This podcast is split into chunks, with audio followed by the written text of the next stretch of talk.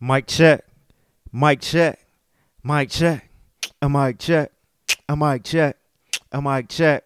I'm a little hype. I had a uh, epic pregame before this, before I started this episode. Let me get to the song. Let's go.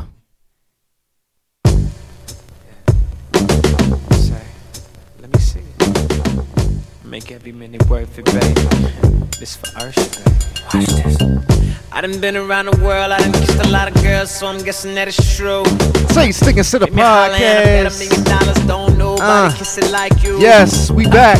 Don't nobody kiss it like you. Don't nobody kiss it like you. Bang, bang, bang. Don't nobody kiss it like you. Don't nobody kiss it like you. Say sticking to the podcast. We back for another episode. Yes. Yeah.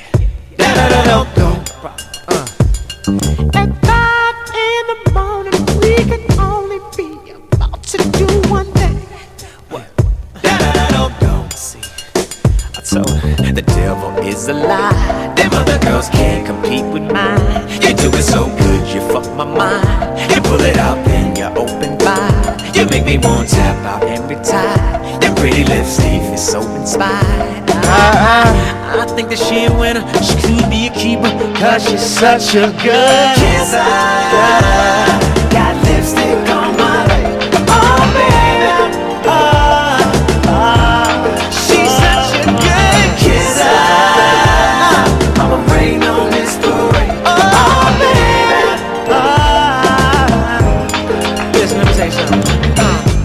Been around the world, I done kissed a lot of girls, so I'm guessing that it's true. Yeah. Make me holler and I bet a million dollars. Don't nobody kiss it like you. Don't nobody kiss it like you. Don't nobody kiss it like you. Bang, bang, bang. Don't nobody kiss it like you. Don't nobody kiss it like you. This uh-huh. girl, she my hero. Get De Niro, euros, pesos, racing yen. I ain't wanna check off either. I'm staring at your barrel, pull the trigger, Chitty chitty bang. I told her the devil is a lie. Them other girls can't compete with mine. You do it so good, you fuck my mind. You pull it out, then you open wide. You make me want to tap out every time. Your pretty lips leave me so inspired. I think I got a winner. Could Say sticking to the podcast. Let's go.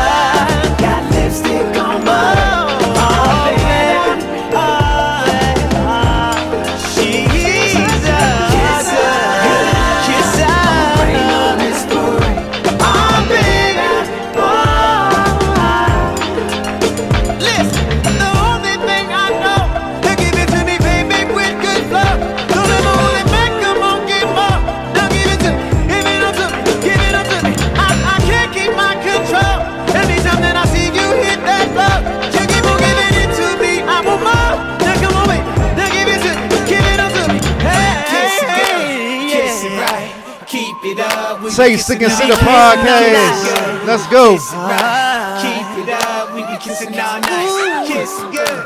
Kiss right. Keep it up. We be kissing all night. Kiss good. Kiss right. Keep it up. We be kissing all night. Kiss it. Got lipstick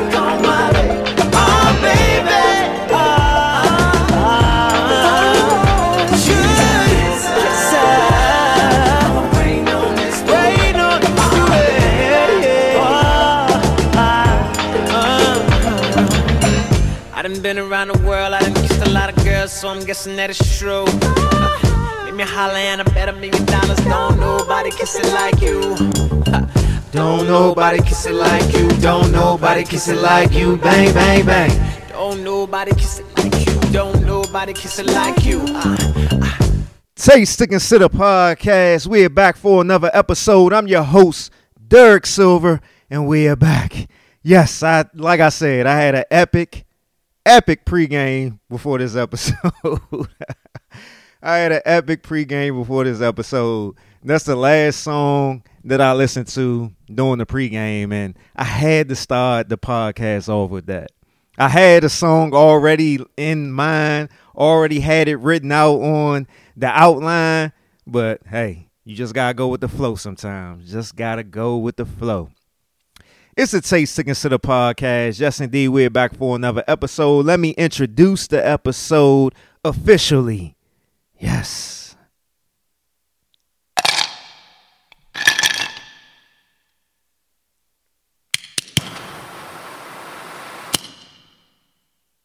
It's a Taste to Consider podcast.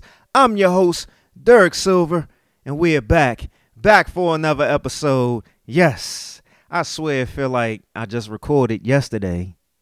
You know what I'm saying? It's been a long time. It's been a, I, I don't know if it's been a long time, but it's been a minute since I recorded. Excuse me, damn. Burp number one off the break. So you know I'm I'm ready. I'm ready. I'm in I'm in the zone. The burp came within what? Let me look at the time. Within five minutes of the the episode. I'm ready. I'm ready. Yes, indeed. It's a Taste to Consider podcast. Oh man, it feels good to be back. Oh man, it definitely feels like I just recorded.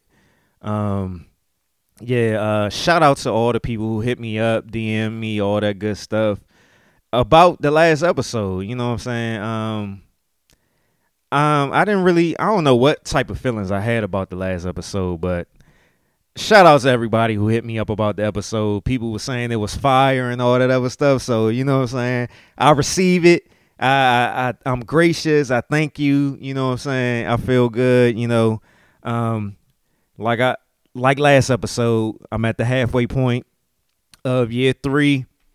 Uh, of a taste to consider podcast. Um, I was thinking like when I was setting up and stuff in the uh, tasting room, setting up the the camera, the lights and stuff like that for YouTube. Make sure um check out the YouTube page, a Taste to Consider Network. The episode is up, so that's a good thing. Uh, um, this episode that I'm recording right now will will and should should and will be up uh, as well in the uh, coming days. So um yeah, I'm back in the groove of things, you know what I'm saying? I'm feeling good. I kind of had to scramble a little bit at the last minute to put this episode together cuz I wanted to wait to record to the weekend, but when I was in the gym today, I was just feeling it. I was like, "Damn, yeah, I'm feeling it." I felt I just felt creative. I had to do something. Like I was either going to record or I was going to write in my blog. But I was but I when I was in the gym, I just kept thinking about the episode, I just kept thinking about all the things that I was going to talk about. So I was like, yeah, I'm just going to go ahead and record. I'm going to go ahead and record. So I just had to buckle down, sit my ass down after the gym. I ain't even get to take a nap. And I always take naps after the gym, like a little 20, 30 minute nap. But I set my ass down and I put a show together. So honestly, this show right here is going to be uh, a couple of episodes. It's going to be a parter. Like, you know what I'm saying? I've had some episodes where I did multiple parts to it. This definitely is going to be one. And this is an episode that's been in the making ever since I started the podcast. Um, and surprise to me, going back to um, all of the content that I saved um, since then. So it's interesting, but yeah, this is a show that was in the making, and this is a a, a topic that is like heavy on social media, particularly in the black community, uh, the gender wars and all that other good stuff. But you know, um, I I had probably like when I when I actually went through all the stuff that I had saved from the time I've been saving like topics and clips and stuff like that. Just this topic alone had like 70 something pieces of content, whether it's clips or posts or memes or whatever. But so this this is definitely gonna be a part. I don't know if it's gonna be a uh, it's definitely ain't gonna be a two parter. It's it's definitely gonna be a three parter or a four parter. But I had four parters before. So um yeah. but uh just a recap of the last episode, man. Um I've done some more like research and reading and stuff on on the last on the topic of last episode. One of the topics of last last episode um, of men and friendships and stuff like that. And it's really like I don't want to use the word epidemic or anything like that when it comes to friendship, but like it's serious when it comes to men and friendships. And when I think about the term men, um, like I heighten it when it comes to black men because I always look at it like, you know what I'm saying, in the in the scope of things, you know, you just can't isolate men and just keep it at that. You know what I'm saying? Um, black men is heightened when it comes to these statistics, these studies, and these these articles and all this other stuff. And when it comes to black men and friendships, like yeah, there's really like a, a quote unquote recession with um friendships and stuff like that, and, and actually healthy and quality friendships. So it's just it's just interesting that you know, and just me as a perfect example, like um over the years and the friendships that I've had, the friendships that I had now is very it's gotten um lower, like the quality and the um the amount of friendships that I had as I gotten older. And a lot of people will sit there and say, like, you know, yeah, as you get older, you should have less friends and all that other stuff. But I don't agree with that the more and more that I'm learning, the more and more I'm going to therapy and opening up and stuff like that, you should have more and more friendships. You should have quality friendships and stuff like that. And the stuff that I looked up, the stuff that I read, that, you know, having quality and healthy friendships leads to a more healthier life. It leads to a longer lasting life. And that's something that black men struggle with. Um, men overall, but black men in particular. I'm only going to speak for what I know, and I'm a I'm a quote unquote black man, you know, so that's what I'm speaking to. But this episode, like I said, it was in the making for a while, um, unknowing, unknowingly, but at the same time, knowingly. Um, this episode, I'm going to be talking about a lot about, you know, the one of the main gender wars topics of leading and masculinity, femini- femininity, uh, submission, and all that other stuff. And this is all coming from my point of view. Like I always say, I don't debate. Um, I have conversations because I think the the the term debate or the art of debate has been long gone. It's long gone because um, people think that you you can debate with just opinions and that is not the case. Debating you have to have facts you have to have you have to have sources you have to have studies you have to have some sort of concrete information that backs your position. And opinions is not it you know what i'm saying? Um with these next couple of episodes you know i'm speaking from my perspective from my experience um, I try to find as much uh, um, quality information, facts, and stuff like that as I can. Um, if you're triggered by it, I say this all the time on the podcast. If you're triggered by it, then that means that it's, it's some truth to it on your end as well as mine. You know what I'm saying? Because I don't try. Look, I ain't perfect. I ain't better than nobody. I don't try to portray that as much as I've had uh, experiences where people claim that I acted perfect or whatever, whatever. You know what I'm saying? That ain't the case. I try to speak as much from my experiences as possible. I can't speak for women. I can't necessarily speak from the totality of femininity, but I can speak to it to a degree because, like I say, said on the last episode, and like I say all the time, you know what I'm saying? We all have the masculine and feminine, feminine, um, feminine traits and attributes to us. You know what I'm saying? That's just that's just what it is. You know, it it has to you you're going to have both sides to it. You know, we supposed to have a balance. You know, whether we have it or not, that's according to your your personal um experiences, your walk in life, or whatever, what whatever terms you want to use, because a lot of people be using these trendy terms these days and just hiding behind trauma. Uh, you know what I'm saying? When it comes to that, you know, I tweeted something out today. Let me pull that tweet up.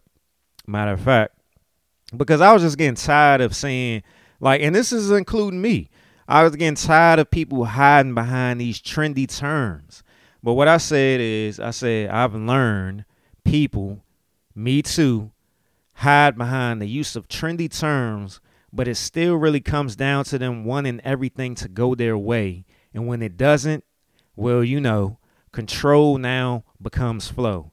A lot of people try to, you know what I'm saying, use um, these trendy terms and try to be all spiritual with it and you know um, I don't know what other terms I can use as examples for you know oh I'm I'm flowing throughout life or I'm I'm living non I'm living detached and all this other stuff. But a lot of people just be following behind other people saying the same terms and stuff like that and still living a life of trying to control things in their life and not really living a life of flowing or being or you know what I'm saying, living a life of non-attachment and stuff like that. They just using these terms that's convenient to push or to confirm whatever biases that they have. And like I said, I'm included as well. But yeah, so throughout this episode and throughout the coming episodes, people may be triggered, and I'm sure a lot of women will be triggered. And this is not to be an attack on women or anything like that. I welcome, you know what I'm saying, conversation. I welcome feedback and stuff like that because I don't know it all. I don't claim to know it all. I don't portray to know it all. I'm just speaking from my experiences. And I'm always open to learn. I love learning, you know, but everybody isn't like me. So yeah. Um I ain't even really write an outline for this because like I said, everything is going to be about the masculinity, femininity, leadership, submissive and all that other stuff. So, yeah, I'm just going to dive into it. It might seem like I'm all over the place, but there's a method to my madness. but um let me pull up um my topics in my phone and I'm gonna start off with this clip because, I, like, in the midst of me putting the show together, like that's why I always say, like, I really don't have to do a lot of work um, finding topics and, and stuff like that for episodes. They just they just be coming to me, even in the midst of putting shows together, and even in the in the in the midst of me like feeling that I gotta record, but then also at the same time my intuition telling me no nah, don't record yet. And then i'd be happy that i i didn't record based off of my urgency or my my uh yeah well pretty much my urgency of trying to control the situation or trying to push content out and trying to be um trying to keep up with other people or be con- or quote unquote be consistent as as i see other people being consistent because then other stuff be coming to me that is part of the the content or the views that I have or things that I want to talk about and stuff like that. So this first clip that I'm going to play, I came across it today in the midst of me driving home from the gym. I know you're not supposed to, you know what I'm saying, be in your phone and drive, but I was in my phone and driving. Thank God that I got home safe. But I came across this clip and I'm like, this goes perfect with the show. So I got to use it today. So here we go. Weak men desire submissive women because it'll make their life easier. Strong men bring out the submissiveness in a woman because he has made her life easier. All right. what caught my attention from this clip from Jump was it's a dude sitting down with his shirt off with this necklace on with with uh I don't know if it's claws or if it's if if, if it's tooths teeth. I said tooths.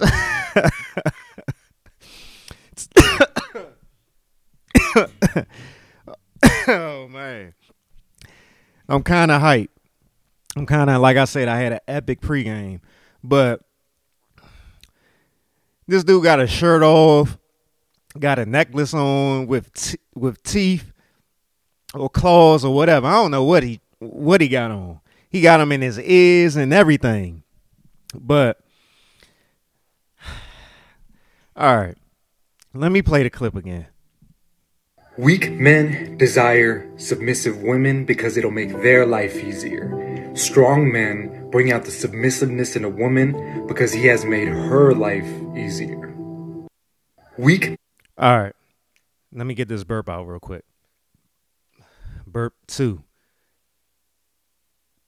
Burp three. All right. Um. Burp four. Now you know that pregame was epic. All right. So he said weak men desire submissive women because it makes their life easier. Now, to a degree, I agree with that for the simple fact that I do understand, I know, I've seen plenty of men who are so um, intent on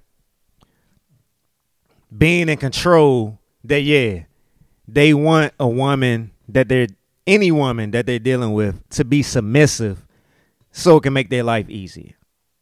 But then at the same time, shouldn't you want your life to be easier? Shouldn't you want, you know what I'm saying? Everything shouldn't have to be a struggle when you're dealing with your mate, your partner, your girlfriend, your wife, whoever, boyfriend, whatever, husband, whatever, right?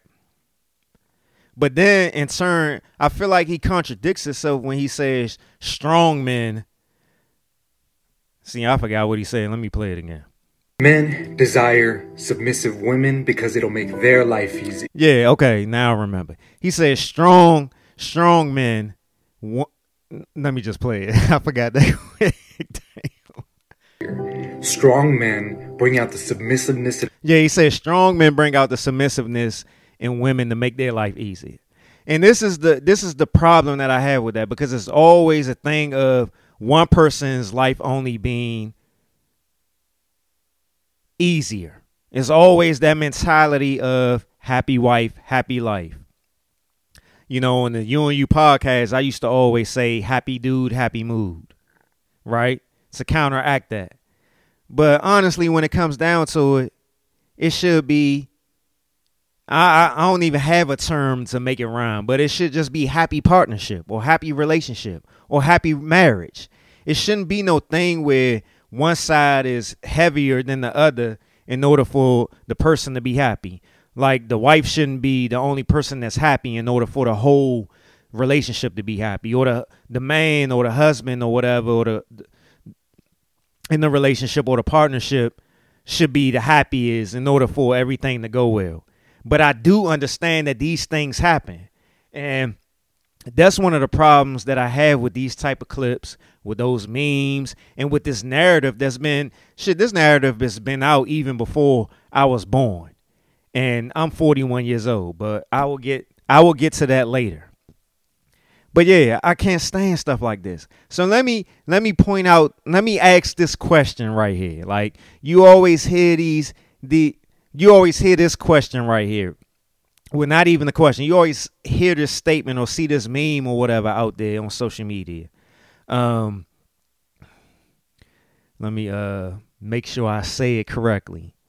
Uh it says uh like the the memes will be like something like I'll be feminine when the right man comes around or some some shit like that. You know what I'm saying? But just imagine if a man was saying I'll be masculine for the right woman. Imagine the dude saying that. Imagine the dude saying that. I'll be masculine for the right woman. That would not that would not go down. That would not I can almost I can almost say that majority of the women would be like, hell nah, that ain't happening. I'll be masculine for the right woman. We always putting this putting this um this pressure or this this um we always putting this pressure or we putting this this um responsibility on another person to make us happy or to submit or to be a leader or to be ha- to be uh, I already say happy or to be comfortable. You know what I'm saying I don't think it's it's it's definitely it, ain't no thing I know it's not talked about enough how we put too much responsibility on other people in our lives for us to feel comfortable or happy or for our lives to go right in our mind. You know what I'm saying? And that's the problem. And I think a lot of that comes from our childhood.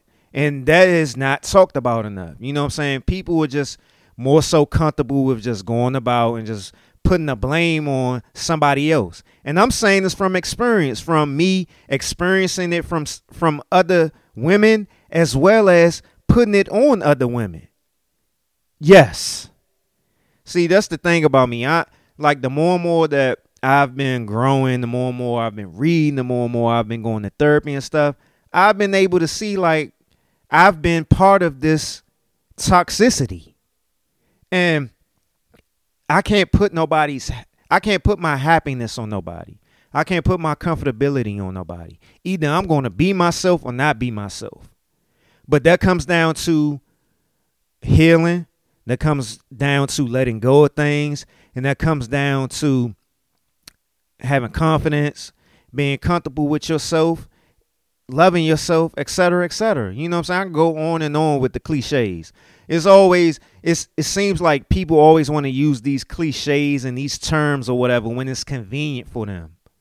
When it's convenient for them or when it's when it's able to confirm whatever situations that they've been in, gone through in at the moment or whatever. You know what I'm saying? A lot of times we don't know how to separate our our emotions from the actual reality of things. So, here's another question right here. Is the person is that person really your soulmate or are they simply a reflection of what you needed from your caregivers? Now that's deep right there. If you can't connect with it, then you just not at that at that level yet. You know what I'm saying? But I can connect with it because I I remember the days where you know what I'm saying, like I said, I've tried to find find love and happiness through another person through relationships and stuff like that, whether it's romantic, platonic relationships, whatever. You know what I'm saying? That's what I did. That's what I thought you were supposed to do before I started going to therapy, before I started learning about myself. I started connecting more with myself, you know what I'm saying? And just understanding that the ultimate happiness, the ultimate, the foundation of everything starts with you. Yes, people that you're in relationships with, whether romantic or platonic, are supposed to provide these spaces for you. But it's not supposed to be the end all be all.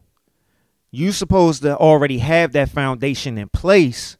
So if this person that you're dealing with, whether romantic or platonic, isn't providing it, then you can recognize it and walk away or put boundaries in place to protect yourself. And I'm not talking about protecting yourself from the ego standpoint, I'm talking about from the soul standpoint.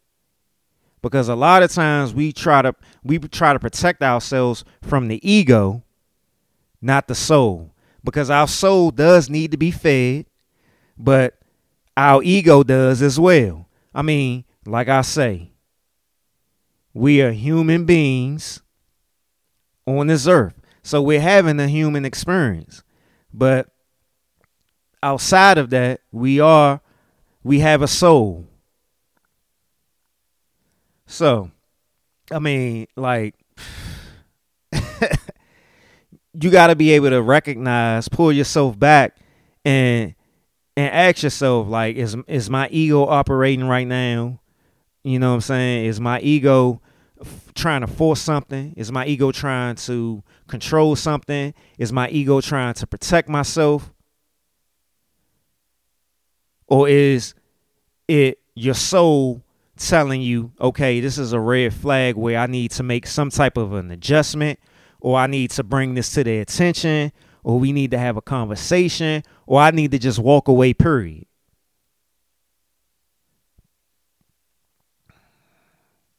I think I got another clip up next. So let's see. Women say, if a man leads properly, I will submit. I really want to know what does she mean? Properly isn't something that could be quantified. It's not something that's tangible. How can I know when I'm leading properly? It's really left up to that person's interpretation or standard of what proper leadership is because there's no actual metric of leadership. How is a man to know when he's leading properly? If you leave it that open and you leave it that subjective, it leaves room for you to move the goalposts. And then you're moving the goalposts, it leaves room for you to disrespect and then justify your disrespect by saying, I'm not leading properly. I just really want some clarification on what is proper leadership. And I agree with everything he said.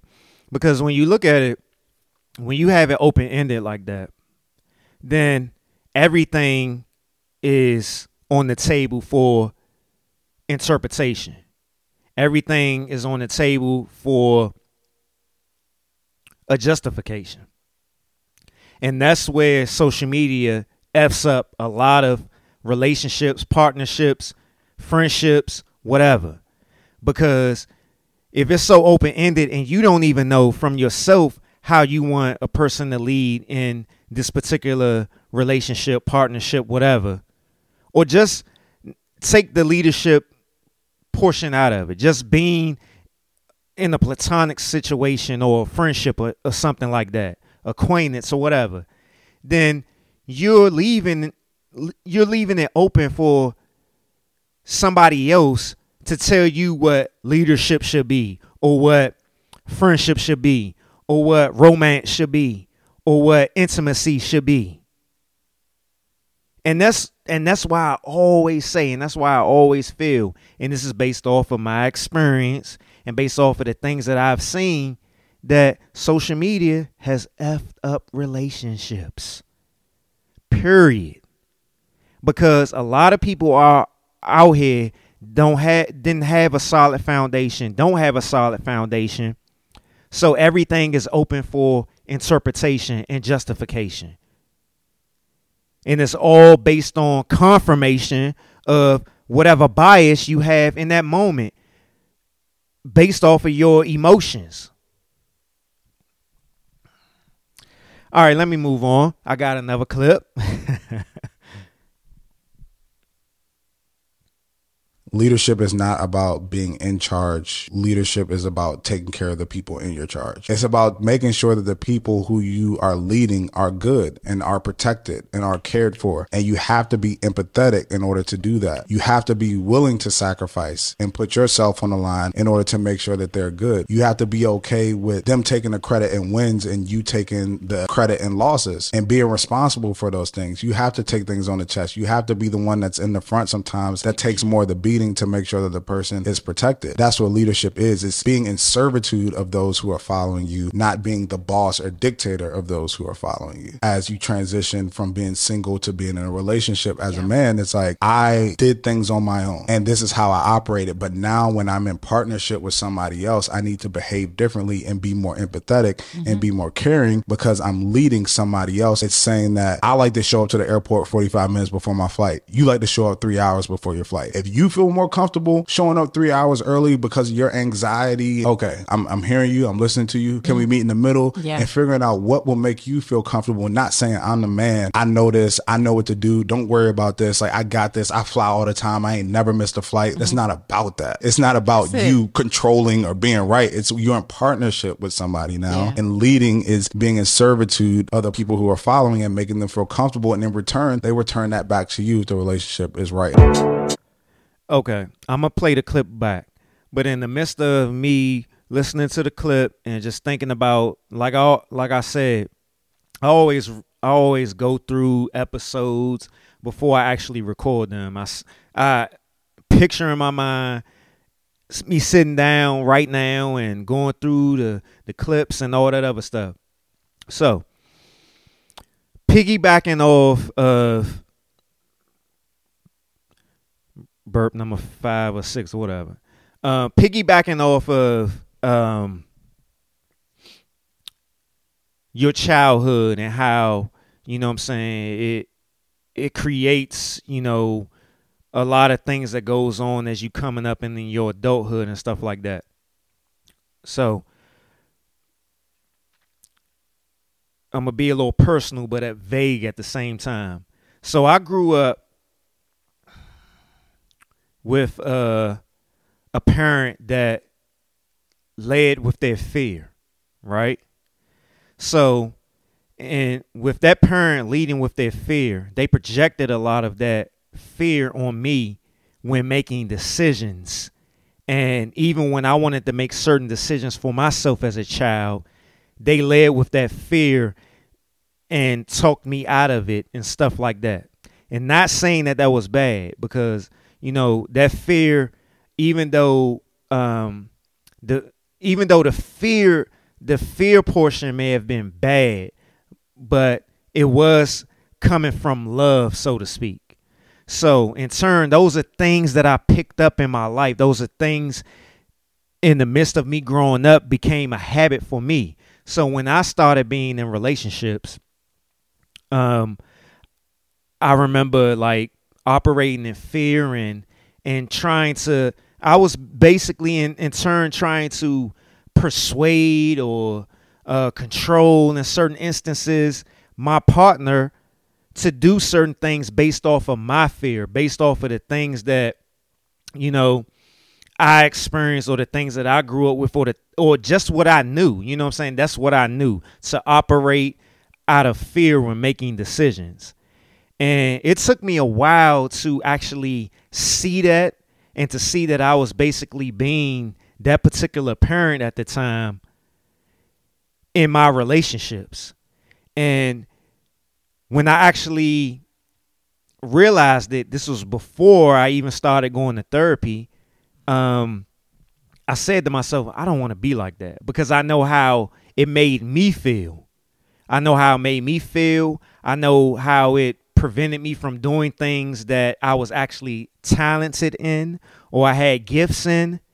And I, I fell back. So it was it, it didn't even come to a point where I found a balance. I totally fell back. So in in in one instance, I was adding negativity by the controlling and persuading and operating out of fear when giving advice and opinions and stuff like that. But then even when I fell back, it caused the issue because it looked like I wasn't supportive or I didn't care or I wasn't loving or I wasn't nurturing, etc., etc. Right? So let me go back to the clip and I'm going to play it and you know what I'm saying? We'll talk about it. Let me see. All right, here we go. Leadership is not about being in charge. Leadership is about taking care of the people in your charge. And this is what I'm talking about. Like a lot of dudes, even me in the past and stuff like that, I just wanted to be in charge. I want uh, you, either you gonna listen to me or not. You know what I'm saying? Stuff like that. And it's a lot of dudes out there that get off on it. That's their ego. It it feeds their ego to be in charge, you know what I'm saying? To have the control, to be the only one who is has the the intellects the intellect in that situation or the the drive or the one that has the goals or the dreams, et cetera, et cetera. It's about making sure that the people who you are leading are good and are protected and are and that's what it all is all about. You know, being a leader is actually being there to be supportive. And one of the the key things of being a leader is being submissive. Not always feeling as though that you're right. Being open to being wrong or being open to learning something new or being open to learning something different. And what he will say in this clip his in this clip that he already said when I played it was finding a middle ground, finding a balance. And that's something that we totally forget in when it comes to relationships. Is always either is is always that that pendulum swinging. You know what I'm saying? It's either your way or the highway. My way or the highway. It's never no balance, you know what I'm saying? And sure, the the scales will tip at some point but it's all about being able to come back to that balance point. Cared for. And you have to be empathetic in order to do that. You have to be willing to sacrifice and put yourself on the line in order to make sure that they're good. You have to be okay. He said some key things in it. Key word. He used some key words: empathy and sacrifice. A lot, a lot. Of, I've already talked about this plenty of times before, and I know I say that all the time. Hold on, burp number seven or eight. Empathy and sacrifice. A lot of men don't know feelings and emotions other than anger and aggression. But not but let's not mistake just because a woman is more emotional than a man that she understands what empathy and sacrifice is.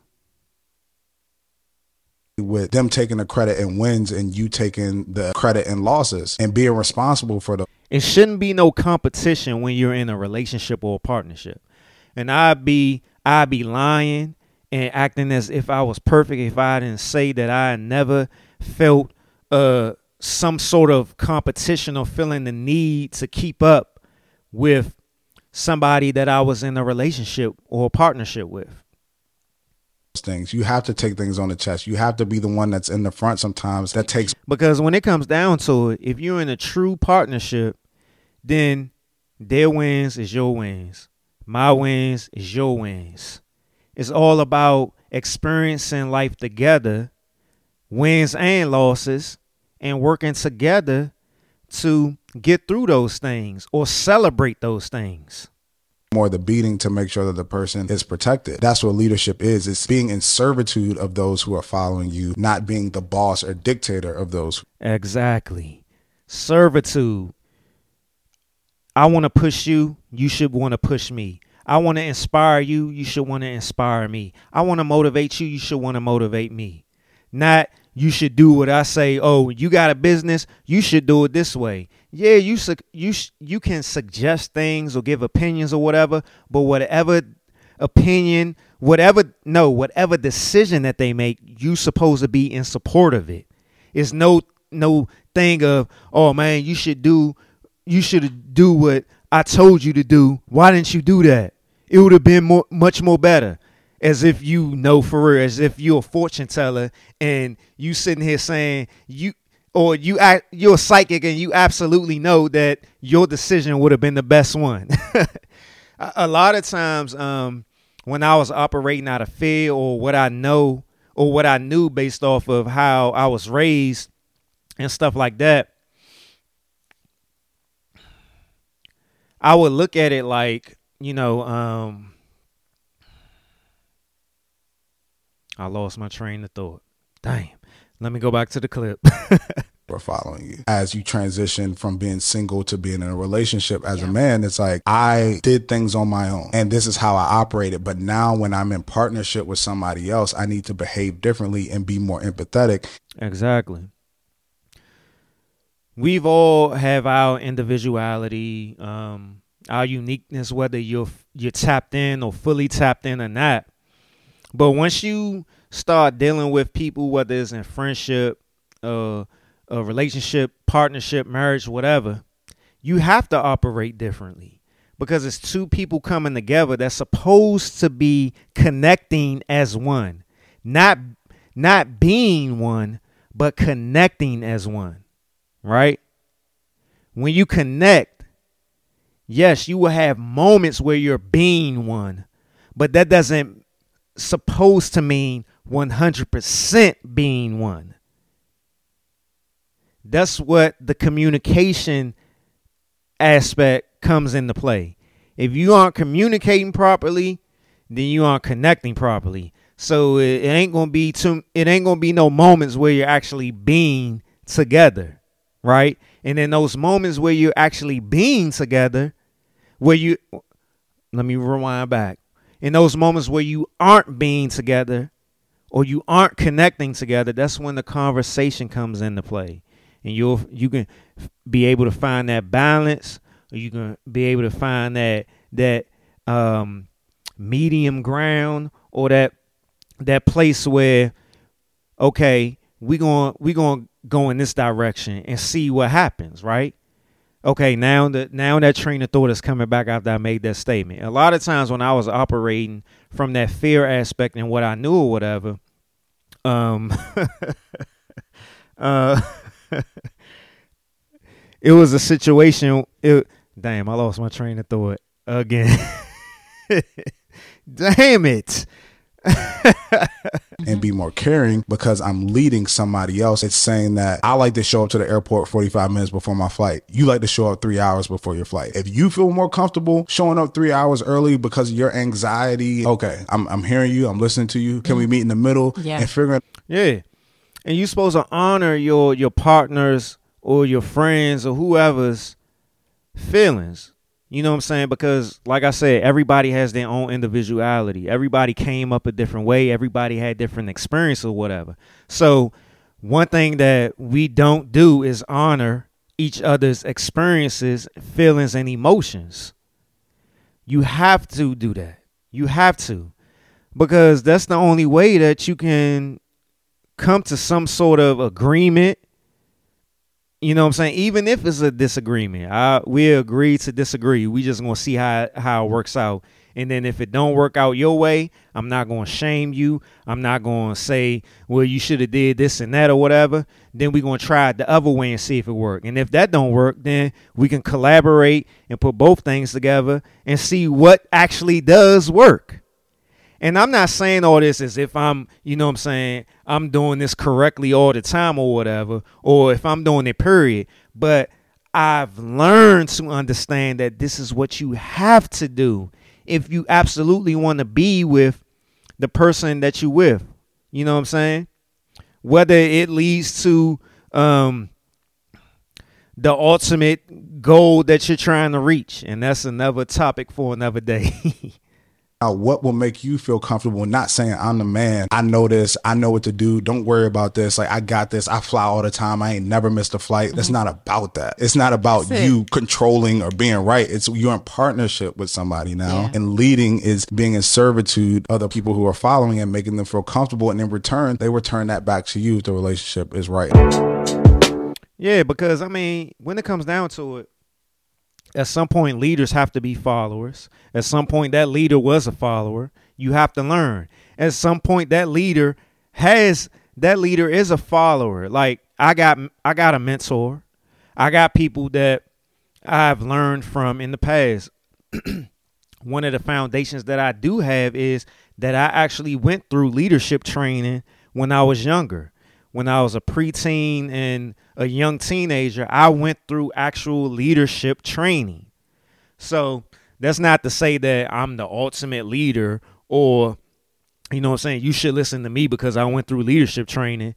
That just means that, you know what I'm saying, I have some experience and that I'm confident in that experience and that I'm open to learning new things when it comes to leadership. So, you know what I'm saying? In this old topic of leading and submission and and all that other stuff, it comes down to masculinity and femininity. And I've talked about plenty of times before about women being more um in tune with their masculine energy or their masculine their masculinity because there's a difference. Um there really is a difference. The energy is actually what you're putting out there and the and the the masculinity and the femininity is actually um what you see.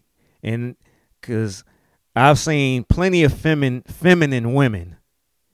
Their looks have been feminine but their energy, their attitude, or whatever, and their essence is masculine. And it's the other way around. It's no difference. You know what I'm saying? I'm not here to be biased because I'm a man. You know what I'm saying? It may seem that way, but that's just because I can only truly speak from the masculine side because of how society has shaped us. You know what I'm saying? How I was raised and stuff like that. But let's talk about masculinity for a second. And this clip right here that I'm about to play is from Jason Wilson. That's somebody that I've played clips on before. somebody that um I talked about before, somebody that you know what I'm saying I've been following for a while on social media or whatever, and and you know what I'm saying I I really you know what I'm saying um vibe with a lot of things that he's putting out there. So let me go to that clip. Masculinity. There appears to be many forms of it, but does this one word comprehensively define what it means to be a man? Let's take a look at its definition. Having qualities traditionally ascribed to men as strength and boldness. Masculinity itself is not toxic. However, a man becomes toxic when he allows his humanity to only be defined by masculinity. Let's use the pit bull terrier as an example. For decades, this dog was bred to be an aggressive protector and fighter. This eventually caused this beautiful breed to become unstable and volatile. If not for the relentless efforts of dog rescue initiatives, the masses would have never known that the pit bull terrier is also a loving, compassionate companion and family dog. Please don't misconstrue what I'm saying, because I am very masculine. However, I am no longer confined by its limited definition. I am a comprehensive man of the Most High, courageous, but also compassionate strong, but sensitive. My brothers, we are human. So let's embrace our humanity and no longer allow our lives to be limited by masculinity. Beautiful. Perfect. Perfect. And this is something that I had to learn over time. And I didn't really learn this until I started going to therapy. And one of the therapists that I talked about plenty of times on this podcast before, um, black woman therapist. And her goal was for our work together was to um get me more in touch, in tune, connected with all of the emotions and feelings, negative and positive. Because there's more to just anger and aggression. Like I I've said, she gave me a list. Two sides of the paper. One was negative emotions, one was positive emotions. Filled up the both sides of the paper for both of them. And society would tell us, which programmed us, which in tune programmed our parents, which our parents programmed us, which they was programmed by their parents, and we can go on and on down the line of programs of this is how a man should be. You know? This is how you should conduct yourself. You you can't have emotions, you can't have feelings because that will make you weak. On the outside looking in, I'm masculine as hell. I go to the gym, I got muscles, I'm cut. Um I I got my own house, I got a mortgage, I got a car, I got my own money. I am a man, right? I can be aggressive. I can show all the masculine qualities, right? But on the other hand, I have learned to be more in touch and tuned and connected with my sensitive side, right? With my feminine side, with my feminine energy. Granted, it was always there, but I didn't know how to express it. I didn't know how to communicate it. I didn't know how to articulate it. But now I'm much more better in doing it. And I'm continuing the process of learning how to balance it, to be able to express it and articulate it to the people that I have relationships with, whether they accept it or not, whether they shame me or not. You know what I'm saying? But I had to also learn that that's their problem if they don't accept it, if they don't receive it. You know, I'm not looking to be saved. I don't want to be saved. At one point in time when I was younger, before therapy, yeah, I looked at it. I had to be saved. I needed the love of my life to save me, to give me happiness and all that other good stuff. I needed that from my mother. I needed that from my father. I needed that from my brother.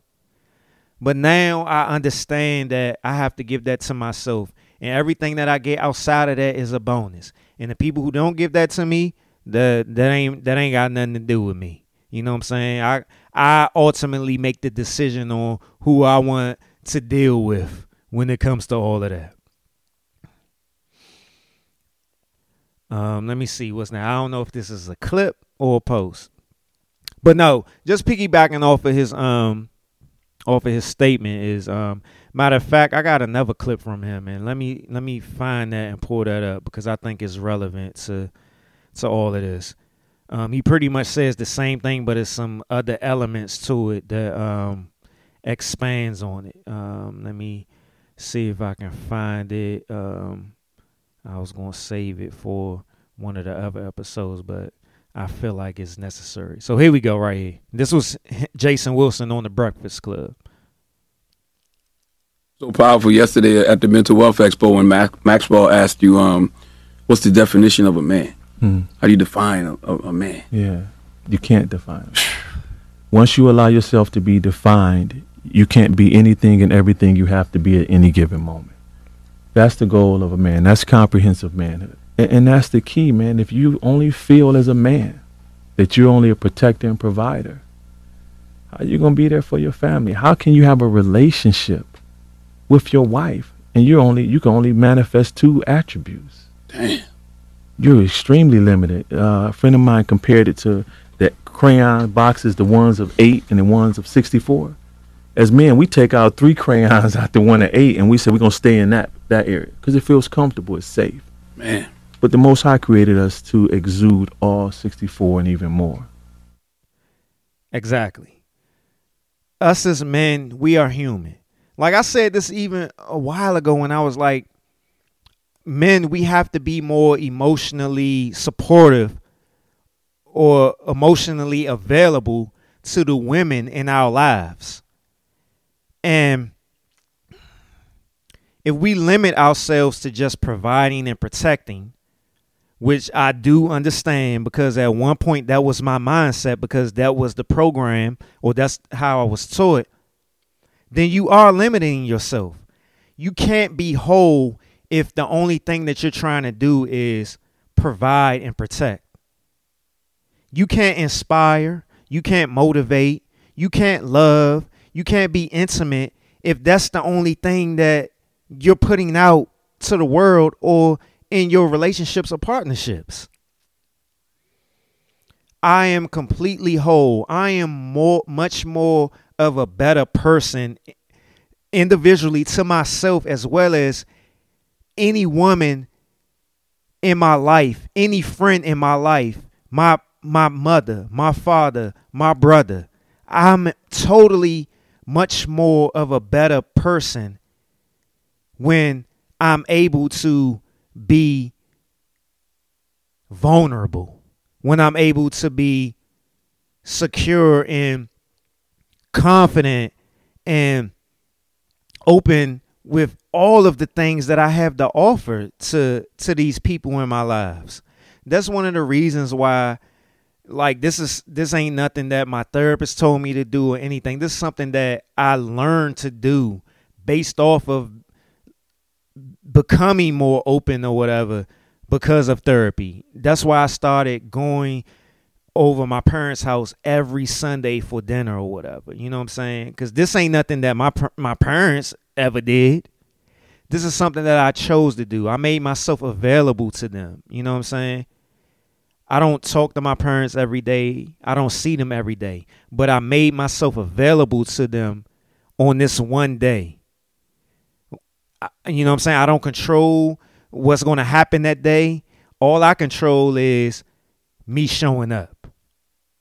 And I don't know how they feel about it. You know what I'm saying? But I know that it, it fills me up that I'm being more open despite the things that I've gone through as a child with my parents back in the day. Whether whether you know what I'm saying it was negative or not, you know what I'm saying? I'm being much more of a of a, a of a man, a true man, true masculinity by stepping out and doing my own thing with my parents, making myself available to them. You know what I'm saying? No matter what it is, whether I'm going over there painting the room for them or I'm having dinner with them or I'm helping them move stuff or whatever. You know what I'm saying? Or I'm just being a presence, you know?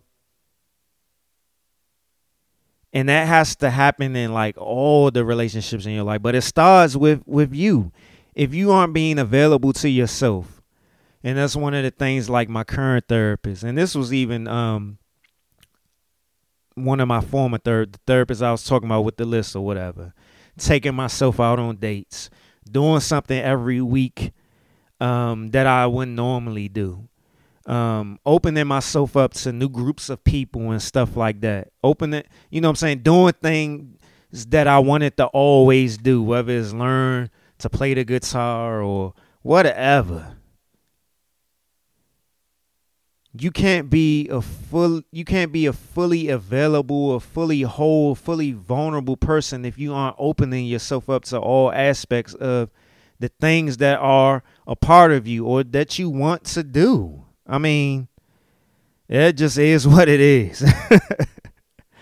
and that's something that I had to learn. And it is it is still difficult for me at times, but you know what I'm saying? I've learned how to push through. I've learned how to push through and it even excites me when I don't have to push through and um it's just natural.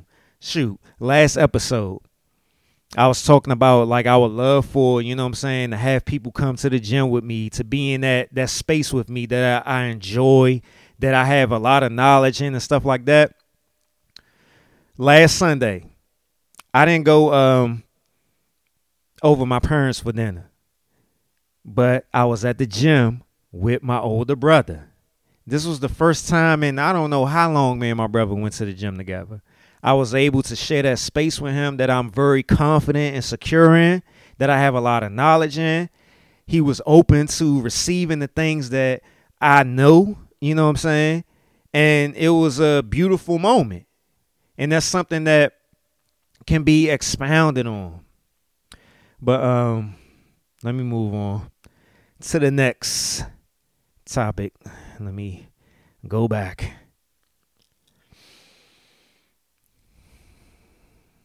All right. Um Yeah, but if we if we only put if us as men only put our value on protecting and providing, we going to be hurt.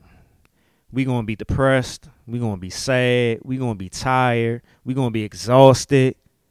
We going to feel like we have no worth. We're going to feel like we not appreciated because that's that's pretty much the standard of things, you know what I'm saying?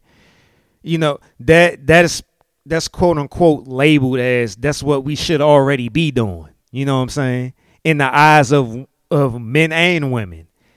The women in our lives, the men in our lives, the the women who see us, the men who see us outside of whatever relationships that we have. That's what we supposed to be doing, right? So we not gonna get no appreciation, no acknowledgement, no kudos, no congratulations, or nothing from that. That's what we supposed to be doing. um, I think this is a clip next. No, it's not a clip. All right, so this is a, a meme that I came, but I already talked about it pretty much. It says, when a woman feels safe and secure, it can help bring out the best in her. We got to get out this notion of, and this is a dude that wrote this, and this is a dude that's like a, a, a got a big following on social media or whatever. We gotta stop putting that narrative out there. And this is why social media, when you have these small clips or these these uh these spaces where you're going to put a bunch of char- uh, a small amount of characters in or whatever, that people only use it for their benefit. It's confirmation. It's just a confirmation bias or whatever. It took me a long time to learn this or whatever. It, it's not no one person out here that's going to make you open up or make you be comfortable and safe or whatever. That shit starts from you. It starts from you. Yes, like I already said, people are supposed to provide these spaces for you. But but if if you don't already have that foundation in place, then it's going to be a lot of complaining. It's going to be a lot of back back and forth. It's going to be a lot of arguments, fighting, and all that other stuff, or going on social media and, and making videos complaining and talk about nigga this, nigga that, her this, her that, all this other stuff or whatever. If you already have that foundation in place or you put that foundation in place, then you're able to be able to walk away from these spaces or bound or or put boundaries in place. Like I said last episode, them red flags, we so caught up into cancel culture and and not being not being able to or knowing how to work through or being so caught up into what everybody else say that we don't want to work through a red flag. Everybody got red flags. How you how you sitting around saying, "Oh, this this this dude or this girl or this woman got a red flag, so I'm going to walk away as if you ain't got no damn red flags." We keep allowing everybody else to dictate how we live our lives. It doesn't work that way. That's we're just being followers. We're I'm gonna move on to the clip. Next clip.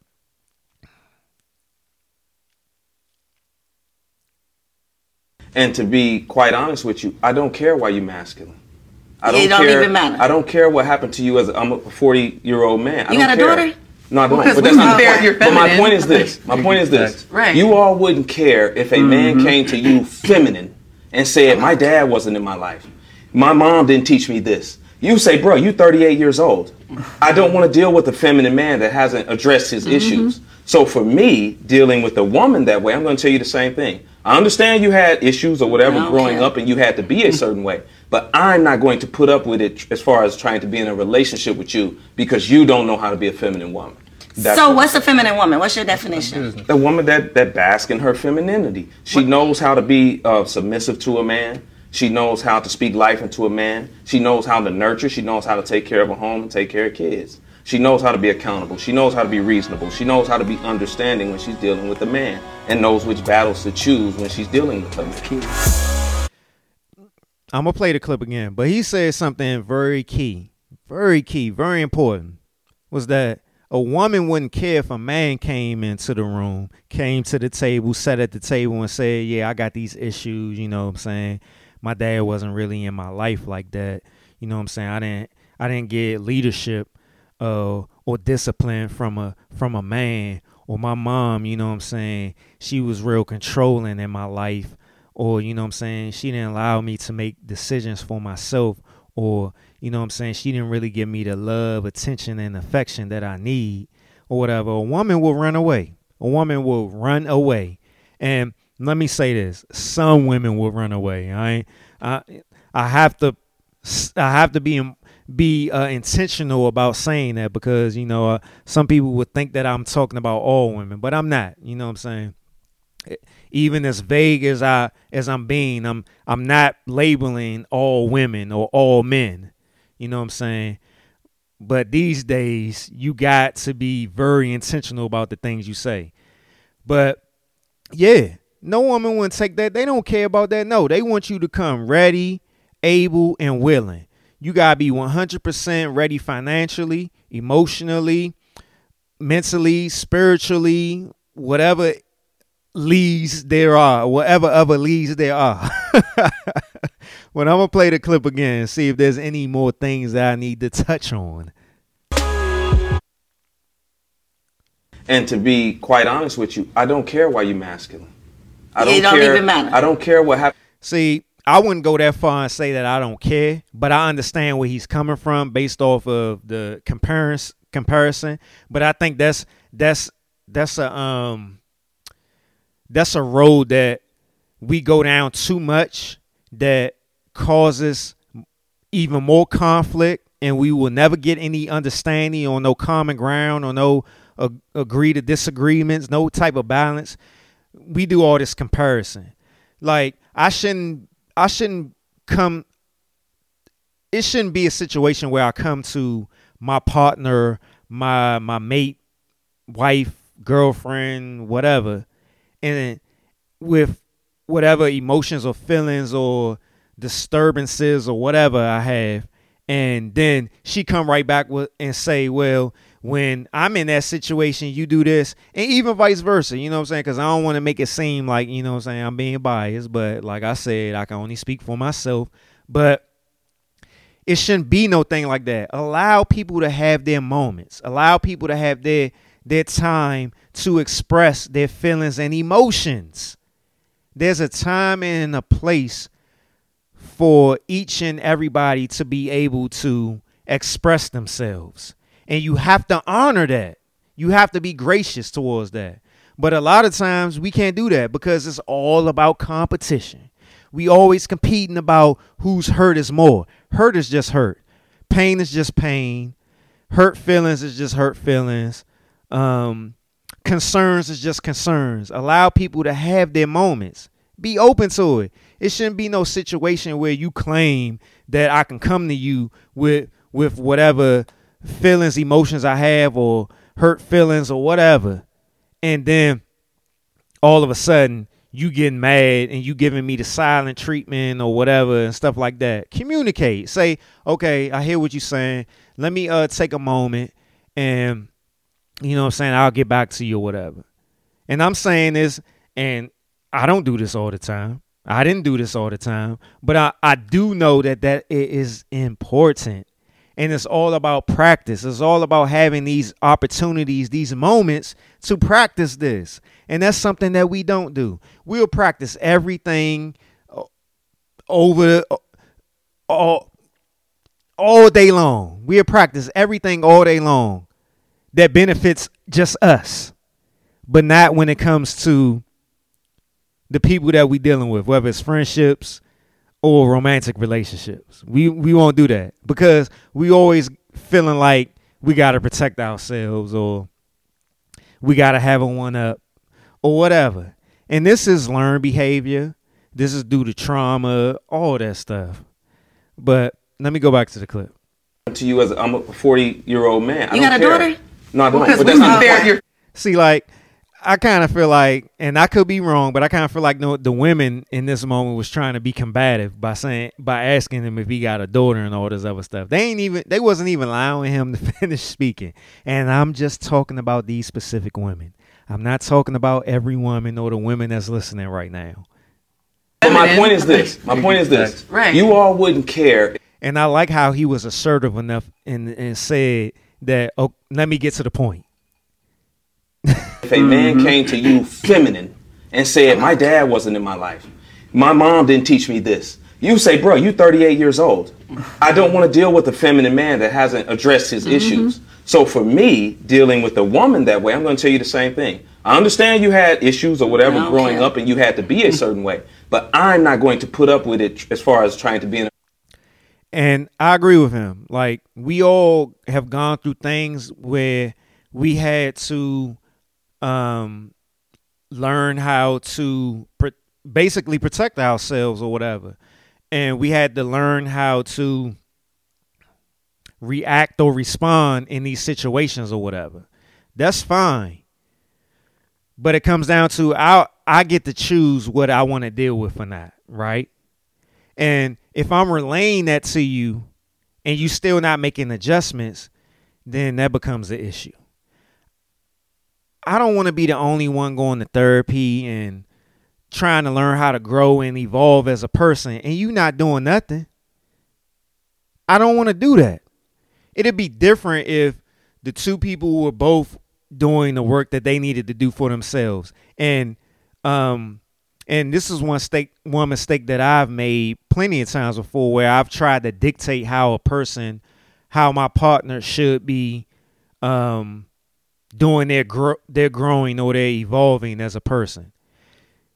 Can I share things with them? Yeah, hell yeah. I love sharing things. You know what I'm saying? I love sharing books. I love sharing um clips, things that I've learned, whatever. I, I love sharing that. But you can't dictate how a person is supposed to receive that or how they supposed to work with that You know what I'm saying? Or how they supposed to use that. But I think a lot of times people fall short of honoring and giving people grace when um they're already when they're in their growth their growth journey like i mean let's be honest. There's some people out here that just ain't trying to grow. They ain't trying to evolve. So i mean it's your your choice whether you want to keep dealing with it or not. And you can only blame yourself on the things that you keep dealing with or not. You know what i'm saying? I'm not perfect. I don't subscribe for you to be perfect. But I do want you to be working. Whatever that entails, you know what I'm saying?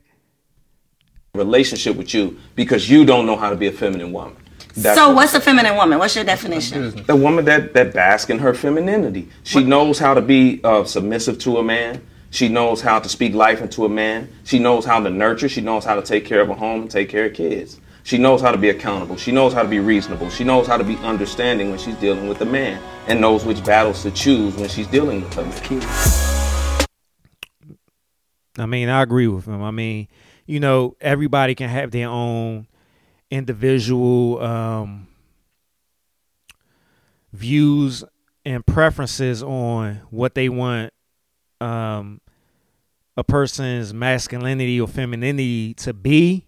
But I do, I definitely believe and subscribe to that there is a foundation to femininity and masculinity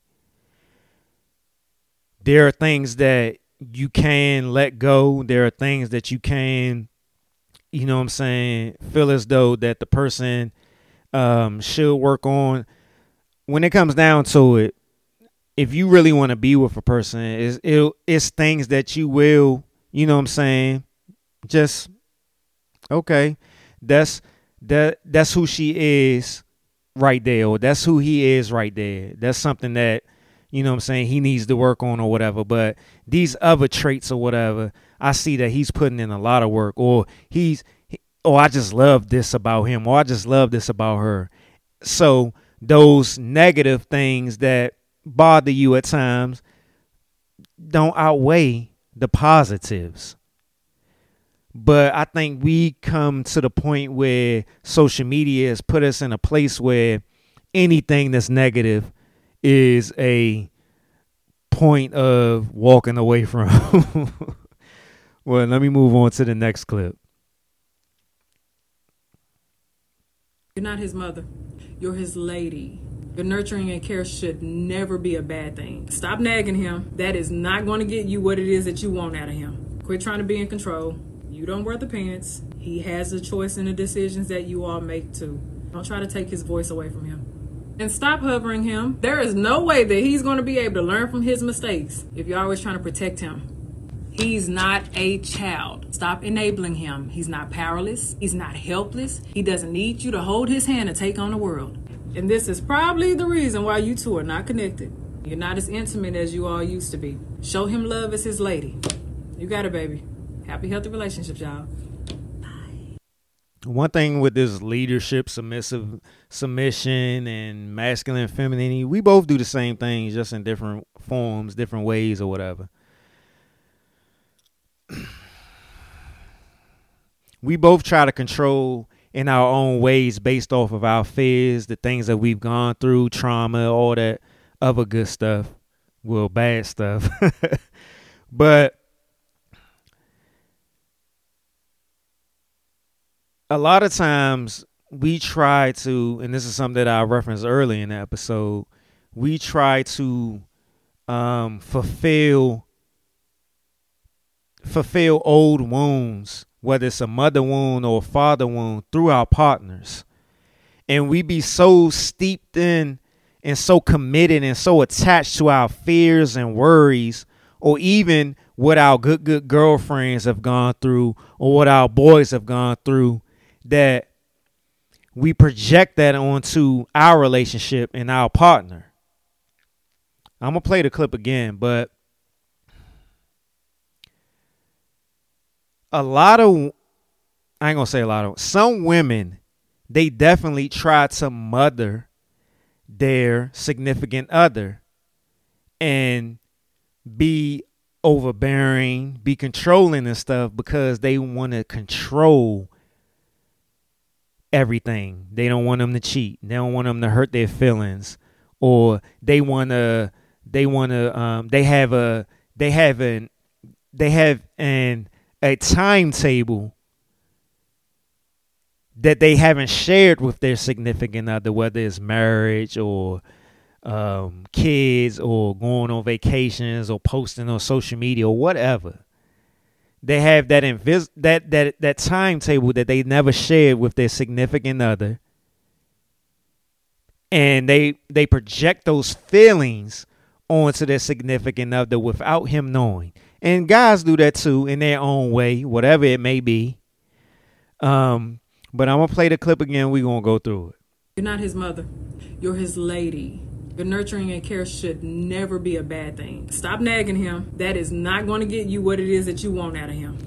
See, and that's what I'm talking about. Like a lot of times, some women they want something so badly that they will try to force it and pressure the dude, and that's only turning him off, pushing him away, and making him not want to deal with you or seek out other uh, uh, outlet, whether it is through a substance, through his friends, or through another lady. Let's be honest. And that goes vice versa. Like I'm not sitting here saying that it it is just a one sided thing. You know what I'm saying? Quit trying to be in control. You don't wear the pants. He has the choice in the decisions that you all make too. Don't try to take his voice away from him. Yes. And that's one of the things that I've been referencing for a while, and I specifically referenced on the last episode or whatever. You have a lot of women out here lately on social media. Uh, and let me say this first. Like, I've seen a lot of people say that the gender wars in the black community is not real because they don't see it or whatever. Stop saying that bullshit. Stop saying that. Just because you don't see it don't mean it's not happening. Just because you only see it on social media but you're not experiencing it in your life don't mean it's not true. Obviously, obviously it's real if it's on social media because you know people vent on social media. Shoot, I know it's cars driving down the street, but I'm not seeing it. I know the Safeway up the street is open, but I don't see it. I know that Chipotle is is is is throwing rice and beans in the bowl in the burrito, but I'm not seeing it. So stop that that stop that. Stop that that these gender wars aren't happening. Because you know for damn well that it's happening for real in the black community. But let me go back to this. Like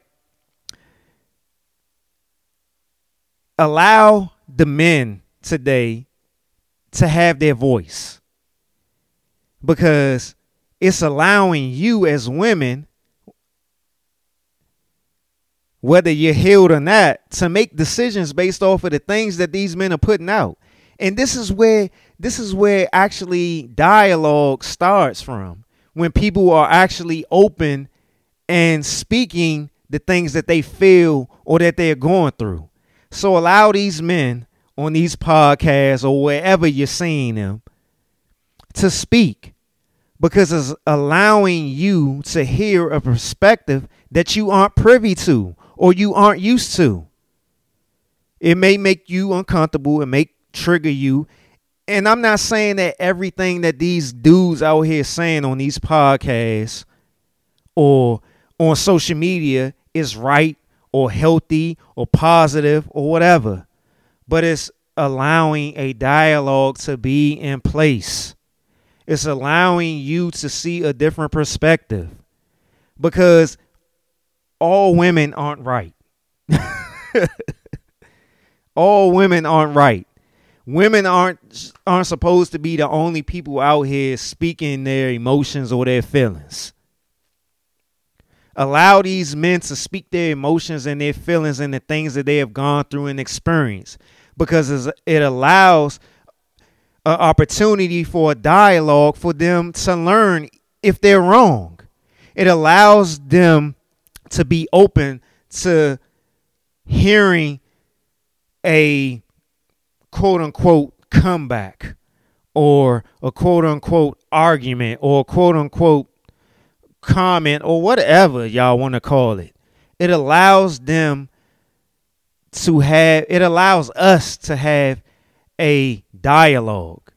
You know what I'm saying? It's up to the individual. It's up to that individual man, it's up to that individual woman to be open enough to grow from that dialogue. And if they can't do that, then that's just what's happening in the moment. Maybe they'll grow later on. Maybe they won't. But allow the dialogue. Allow these men to speak. and stop hovering him. There is no way that he's going to be able to learn from his mistakes if you're always trying to protect. this is something that I know from my experience and from all other men's experiences. Men, we we particular we we have um we we we like to go through things ourselves, like right when we're ready to express what we're going through or what we're feeling, we'll do that. But as a man and how we're wired, whether it's programmed or not, men are builders. Men, we like to build. We like to correct. We like to fix. So if we aren't sharing in that exact moment, it's because we're trying to figure it out for ourselves. If that man is mature enough to express and articulate his emotions, his feelings, or whatever he's going through, he will do that. If he doesn't, then you have the opportunity to present that to him. And then you can go from there. him. He's not a child. Stop enabling. Men don't like feeling like a child. Cuz a lot of times we we didn't even like how our mother raised us being overbearing or trying to overly protect us and shield us and stuff like that. And I don't want to get all deep into it, but that goes all the way back to the Willie Lynch syndrome and theory and all that other stuff. But yeah, I spoke about that enough. him. He's not powerless. He's not helpless. He doesn't need you to hold his hand and take on the world. And this is probably the reason why you two are not connected. yes, it's a fucking turn off. We hate that shit. Let us breathe. Let us breathe. Either we're trying to figure it out for ourselves, we don't want to burden you, which is not necessarily a good thing and not necessarily a bad thing, but we're just trying to be a man. Right? And I'm not and me saying that is not and I'm I will preface that again by saying it's not necessarily a good thing or a bad thing, but that's just our process. And based on our maturity is whether we share it with you or not. You're not as intimate as you all used to be. Show him love as his lady. You got it, baby. Happy, healthy relationships, y'all. Bye. yeah, um just to piggyback off of um that clip um and this is from this is from the same wo- woman that um you just heard on the clip. She says dysfunctional mothering examples is assuming he can't manage responsibilities so you take over or micromanage him. And i've seen that and experienced that. Like you tell him you want him to put put the groceries away or you want him to fix this this table or whatever it is. But he not moving fast enough for you so you went you go ahead and do it yourself. Like just relax man. Just relax. You being too controlling and it's showing that you don't have any confidence and stuff in him. So in turn that's going to cause conflict in y'all relationship or partnership. Next, scolding him on decisions that don't align with your beliefs. Here we go again with this with this beliefs and this confirmation, this confirmation bias and all this other stuff and feeling validated or whatever. We got to understand that everybody works in different ways, right? It's funny because like a lot of the stuff that I'm talking about in this episode, I've seen in on the Bernie Mac show. Like if you watch the Bernie Mac show and you see how Bernie Mac um, interacted with his wife on the show, Wanda, you will see a lot of this stuff in here. You'll see a lot of the negative and positive stuff in it. Um, and it, it's fun. And that, that's why I be like, God be working, boy. God be working on my end when it comes to this stuff. Because a lot of times when I'm talking about some of this stuff, I can picture some of the episodes from the Bernie Mac show. And I've been heavily watching that jump for the past few months. And I don't know what the reason for, but it seemed like it, there's a reason. But yeah, don't and this but honestly this goes both ways. You know what i'm saying? Because both both um man and woman play roles in their relationship their partnership marriage or whatever.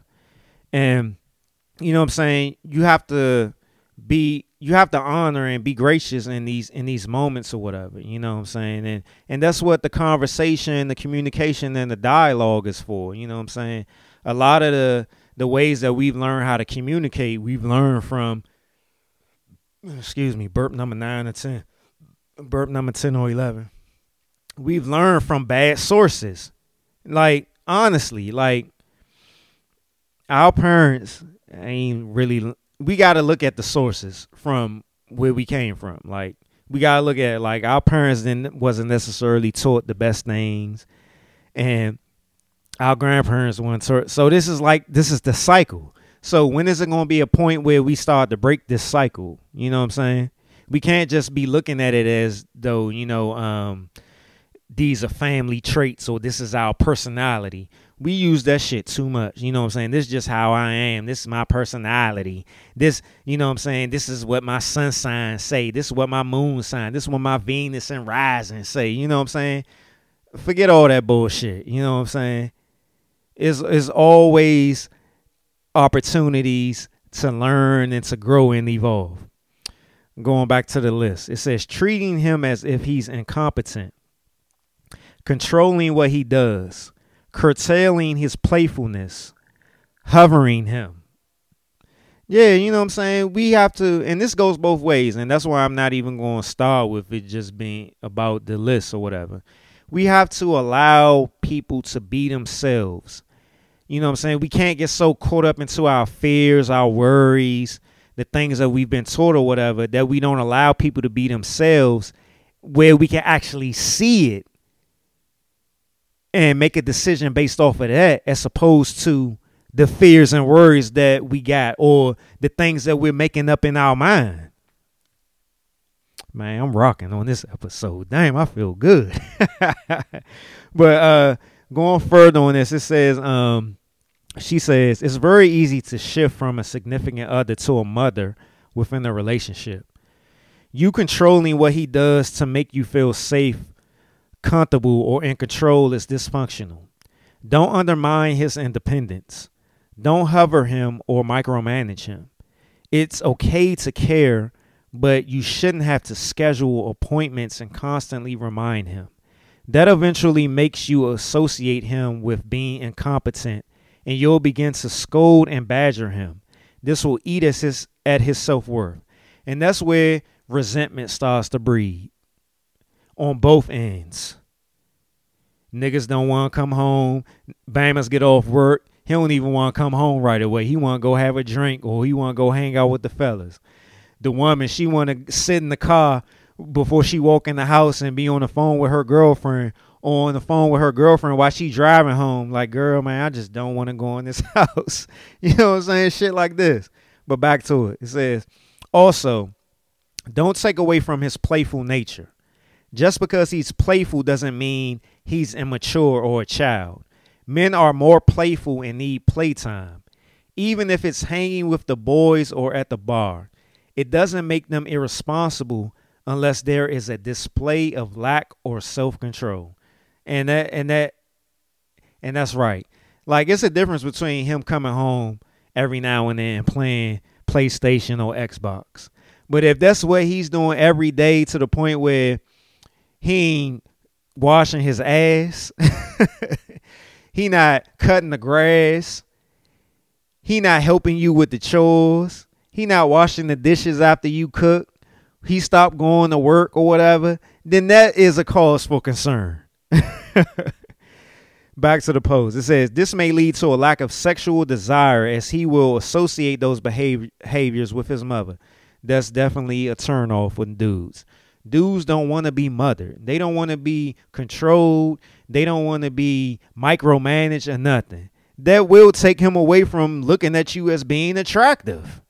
And then that will in turn make him go outside. And y'all know that to be true because that's the same thing that goes for y'all. Y'all know that. So don't act like what I'm saying right now is not true. You know good and well y'all been with a man at some point has been a quote unquote bum or lazy or whatever, and he's become unattractive to you. Back to the post. Be mindful of your tone when speaking to him or addressing him. Listen to see if you're speaking to him from a place of love and intimacy or authority. All right, let me move on. I don't know if this is a clip next or what. What else? Um, let me see. Yeah, I think it's a clip next. We are hardwired to be Captain Save-a-hoes. The masculine man, when he sees a problem or he sees a damsel in distress, he wants to fix it. He wants to provide it a solution and get it to where it needs to be.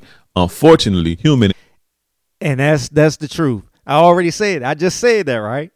And that's what dudes love. That that's hardwired Society in us. has- It's my bad. It's hardwired in us to want to be a protector, a provider, to be able to fix something for you. That's hardwired in us, even if it don't have nothing to do with a woman.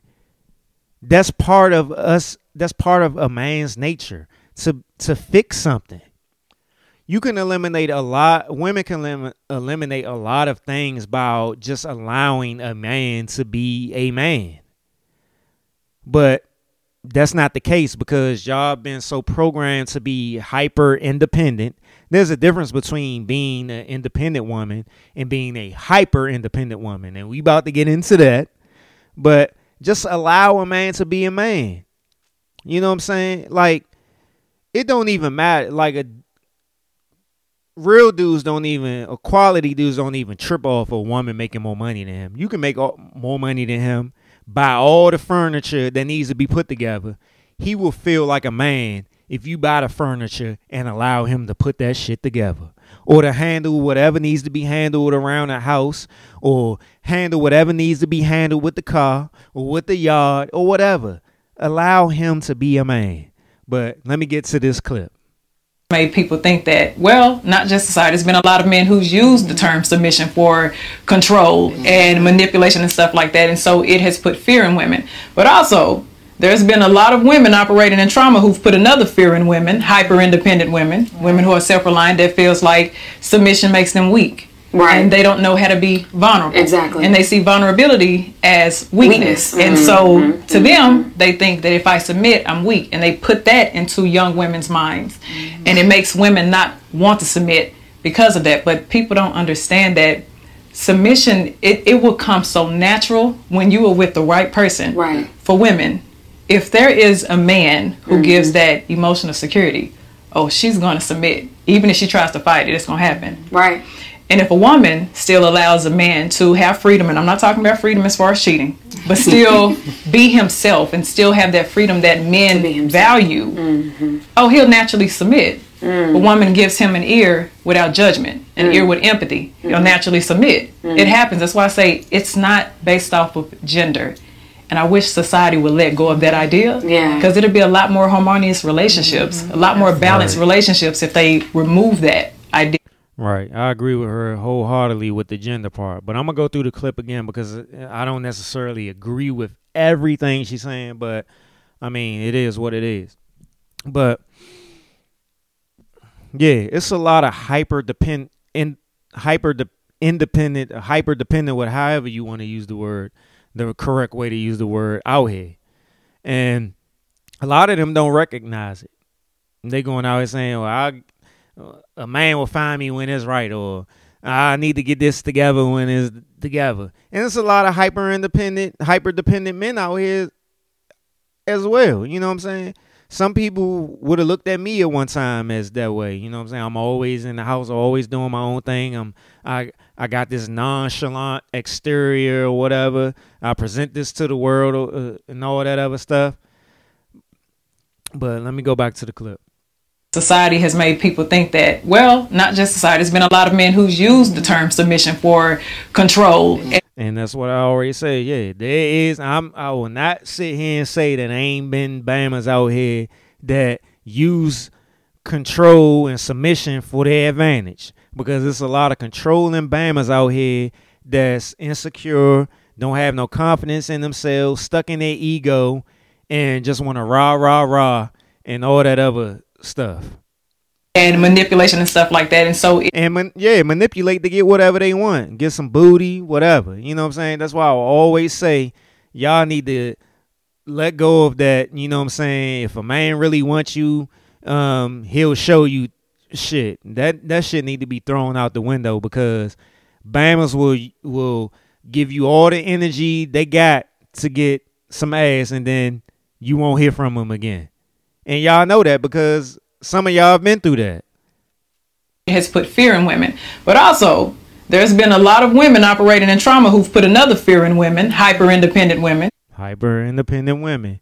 And a lot of these these women empowerment women that y'all following on social media because I be saying it because I follow them. I follow the women too because I be getting content from theirs and I just be looking at their posts. I be shaking my head. I be like, man, all y'all women out here following them and y'all just going behind the things that they saying and y'all thinking just because they living a life that looks good on social media they traveling and they got you know what i'm saying some money and they they wearing sexy outfits and all this other stuff that they liberated nah they ain't liberated they they fighting they they fighting they fighting they fighting against the shit that they gone through. They fighting against the stuff that feels uncomfortable to them. Uncomfortable in a good way. Like things that will help them. You know what I'm saying? And that's why you gotta stop following your good good girlfriend, seeing the stuff out here. You know what I'm saying? It is is women out here that got men but be posting all day long, uh, showing their ass, twerking and all that other stuff. What why you why you got and that's another episode. Like I got that episode in the works. Like why you that's disrespectful to your man already right there.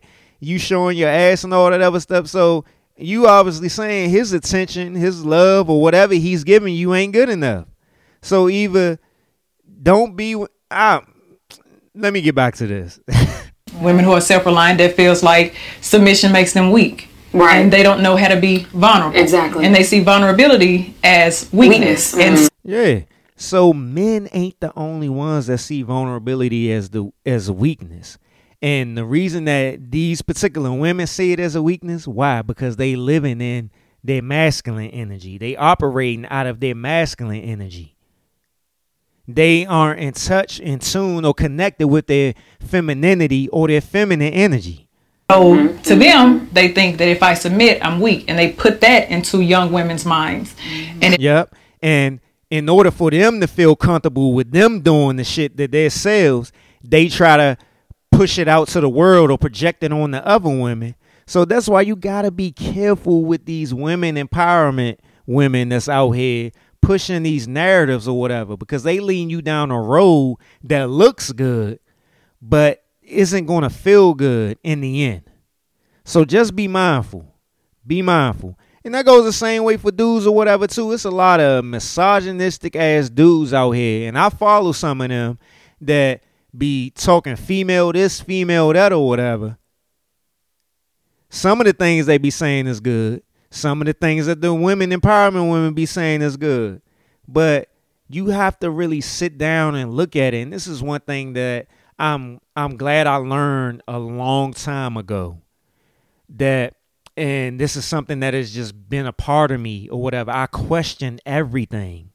Even though I did learn a lot of negative and bad things coming up um, from being raised a certain way, I still questioned it. So the more and more I had the chance to learn and open up to new things, I questioned it even more. So I always look. I, anytime I see something on social media, anything, I, I always say to myself, literally, how does this apply to me? How does this apply to my life? That's how I go through the process of whether um, I attach myself to it or if I agree with it or if I need to apply it to my life or not. How does it resonate with me? How does it resonate with my life? How does that look? How like I'm I've always known well, I ain't gonna say always. For a long time I've known myself, but I just didn't have confidence or I was secure in myself. So when I was able to build those things up, I was able to look at certain things and be like, okay, what this person is saying, what this narrative is being pushed or whatever, the I would look and be like, how do I see this applying to my life? How do I look saying this to somebody else? How do I look saying this to myself? How do I look putting this into action? Makes women not want to submit because of that, but people don't understand that submission it, it will come so natural when you are with the right person. Right. For women. If See, and that's something that I I understand what she's saying, but I don't necessarily agree with it. Like because anybody can can offer offer a positive sp- or open space for you. Anybody can do that on the negative side as well. But what do you already have laid out for yourself? What foundation do you already have laid out for yourself? Because it's a lot of, like I said, it's a lot of people out here scamming. It's a lot of people out here manipulating, and it will look positive. But how does it feel to your gut? How does it feel deep inside to the core of you, to the true you? You know what I'm saying?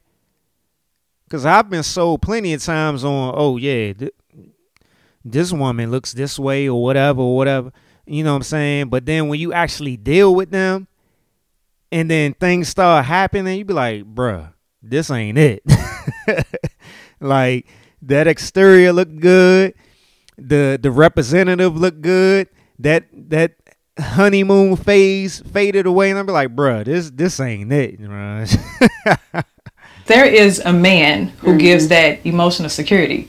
Oh, she's going to submit. Even if she tries to fight it, it's going to happen. Right.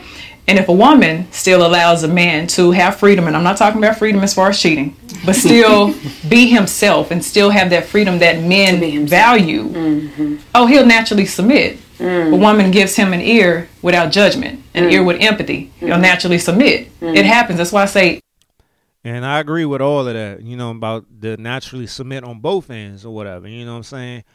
But that all comes down to, like I said, you having that foundation, you knowing yourself, you being confident in yourself, you being secure in yourself, and not focusing on what social media say or your good good girlfriends or your boys or your fears and your worries or what your parents say or what you've been taught or whatever you have to figure out who you are.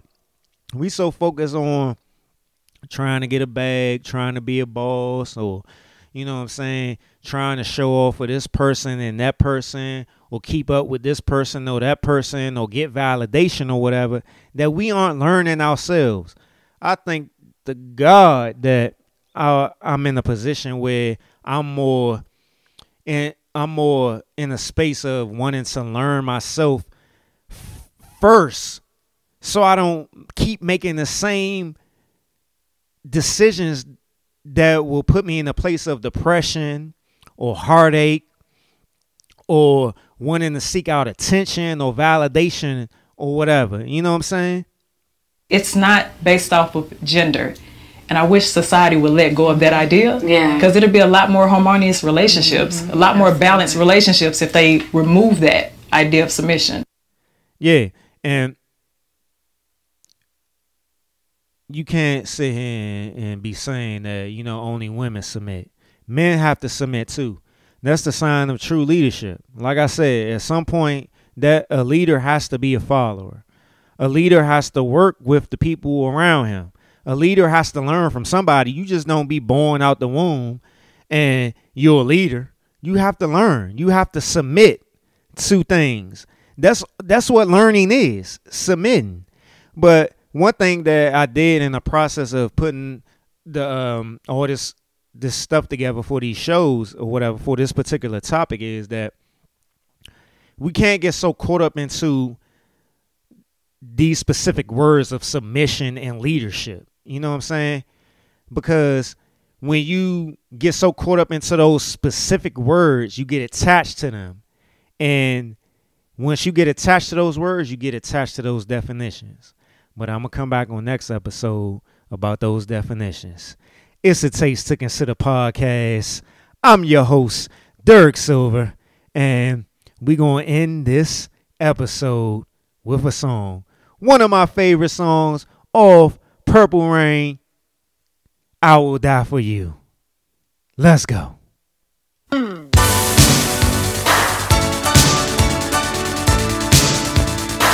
It's a Taste to Consider podcast. I'm your host, Derek Silver.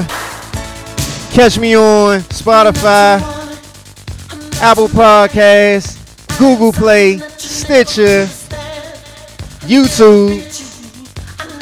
I'm on Instagram, at Taste to Consider Network. Find me on greatestiamblog.com, greatest.i.am.blog on Instagram. You can catch my main page. It's attached to a Taste to Consider Network on Instagram. Do your thing.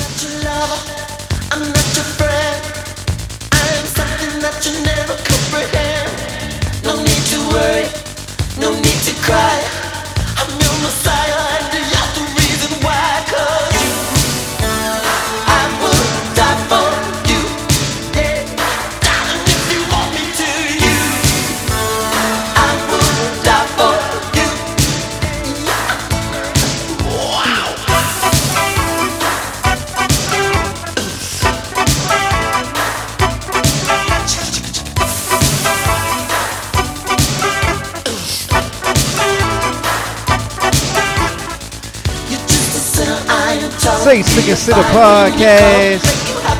You're sad, make you good when you are bad. I'm a human, I'm a dove. I'm your conscience, I am love.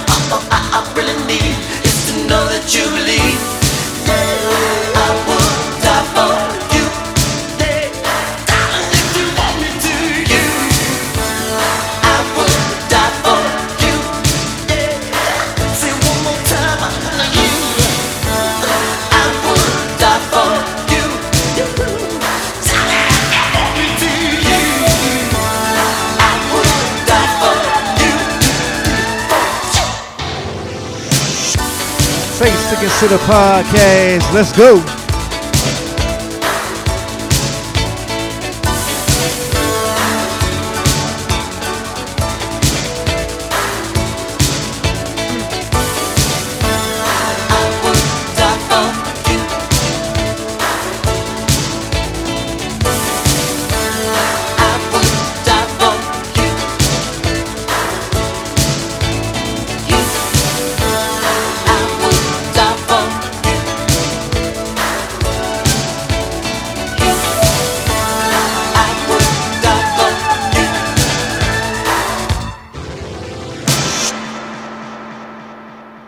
Taste to Consider podcast.